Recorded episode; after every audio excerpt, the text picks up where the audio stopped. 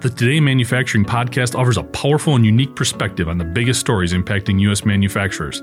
Anna Wells, David Mantey, and Jeff Reinke apply their experience as editors of industry leading brands Manufacturing.net and Industrial Equipment News in providing in depth analysis of the latest headlines. Their insight, along with a mix of humor and human interest, makes Today in Manufacturing a go to source.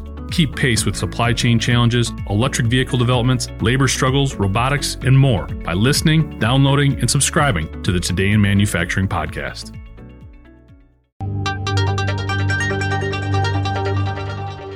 For all the talk around challenges facing the auto industry, some companies are still weathering the storm quite successfully.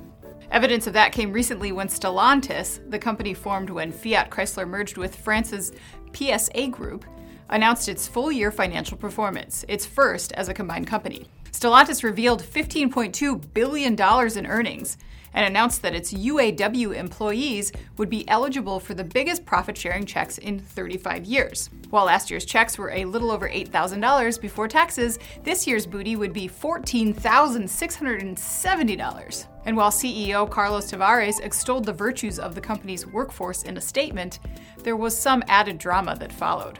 Tavares called employees, quote, the heart of Stellantis, and credited their focus on execution and excellence for the company's record year. He even called their commitment tireless, which is why the sparring between Stellantis and the UAW later that day was a little strange. Company CFO Richard Palmer predicted some upcoming challenges as the company reviewed its reports and cited not just continued supply problems, but also an increase in labor costs due to absenteeism he said was more pronounced in North America. Tavares added in a media roundtable later that day that absenteeism in U.S. factories outpaces the rest of the world, saying there was a significant difference between the U.S. and the rest of the world that Stellantis observed using the same KPIs for all factories. According to Automotive News, the UAW, who represents 43,000 of the company's North American employees, didn't take too kindly to the characterization that U.S. workers weren't pulling their weight. The UAW reportedly defended its workers, citing the long hours and pressure it takes